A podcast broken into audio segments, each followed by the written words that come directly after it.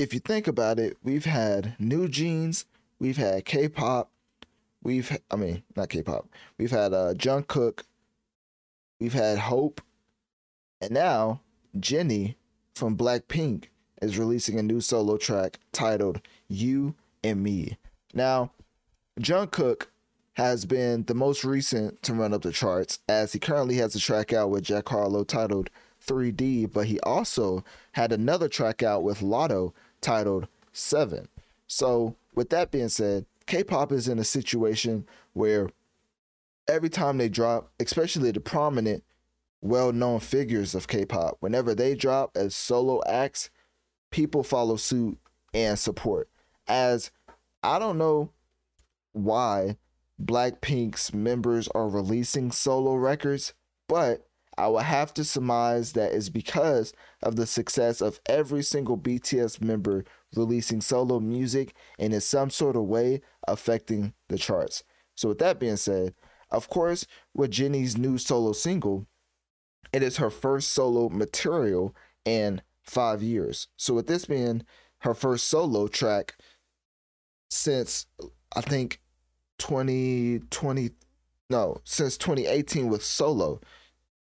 That's crazy. Her first solo track was solo in 2018. That's that's pretty on the nose, ain't it? But anyways, that's besides the point. Let's go to Janie's page, right? Because that's what I really want to look at. At the end of the day, is she going to put up numbers or not? Because we never know. It's definitely not a guarantee that just because you're part of a prominent K-pop group, your solo record's gonna do well. Like that's not just that's not just a given. So 8.3 monthly listeners. She definitely has a fan base, and oh, what would you know? That is crazy. She is a part of uh one of my favorite soundtracks of this year, The Idol soundtrack with The Weeknd. She's on one of the girls with Jennie. Oh, I covered this one. Yeah, I remember that. Okay. Well, that's nice. So technically, she's been putting out solo music, just not on her own. That is crazy. So she was a part of uh, the Idol, which that track, one of the girls. Let me just say, for all the stuff that people give the Idol, as far as uh, its lack of quality when it comes to a t- television show, the soundtrack was beyond fire, and I do remember covering that as far as the Weeknd and Jennie um, because I was like the Weeknd has been pulling out so many features that you know the budget had to be crazy because he had Playboi Carti feature, which he doesn't do features. Obviously, Jennie, she has two tracks out now that I've seen it solo back in 2018, and then her track with The Weeknd that came out this year. And then The Weeknd had um, Lil Baby on it and Madonna. I'm like, what was what type of budget was this man working with?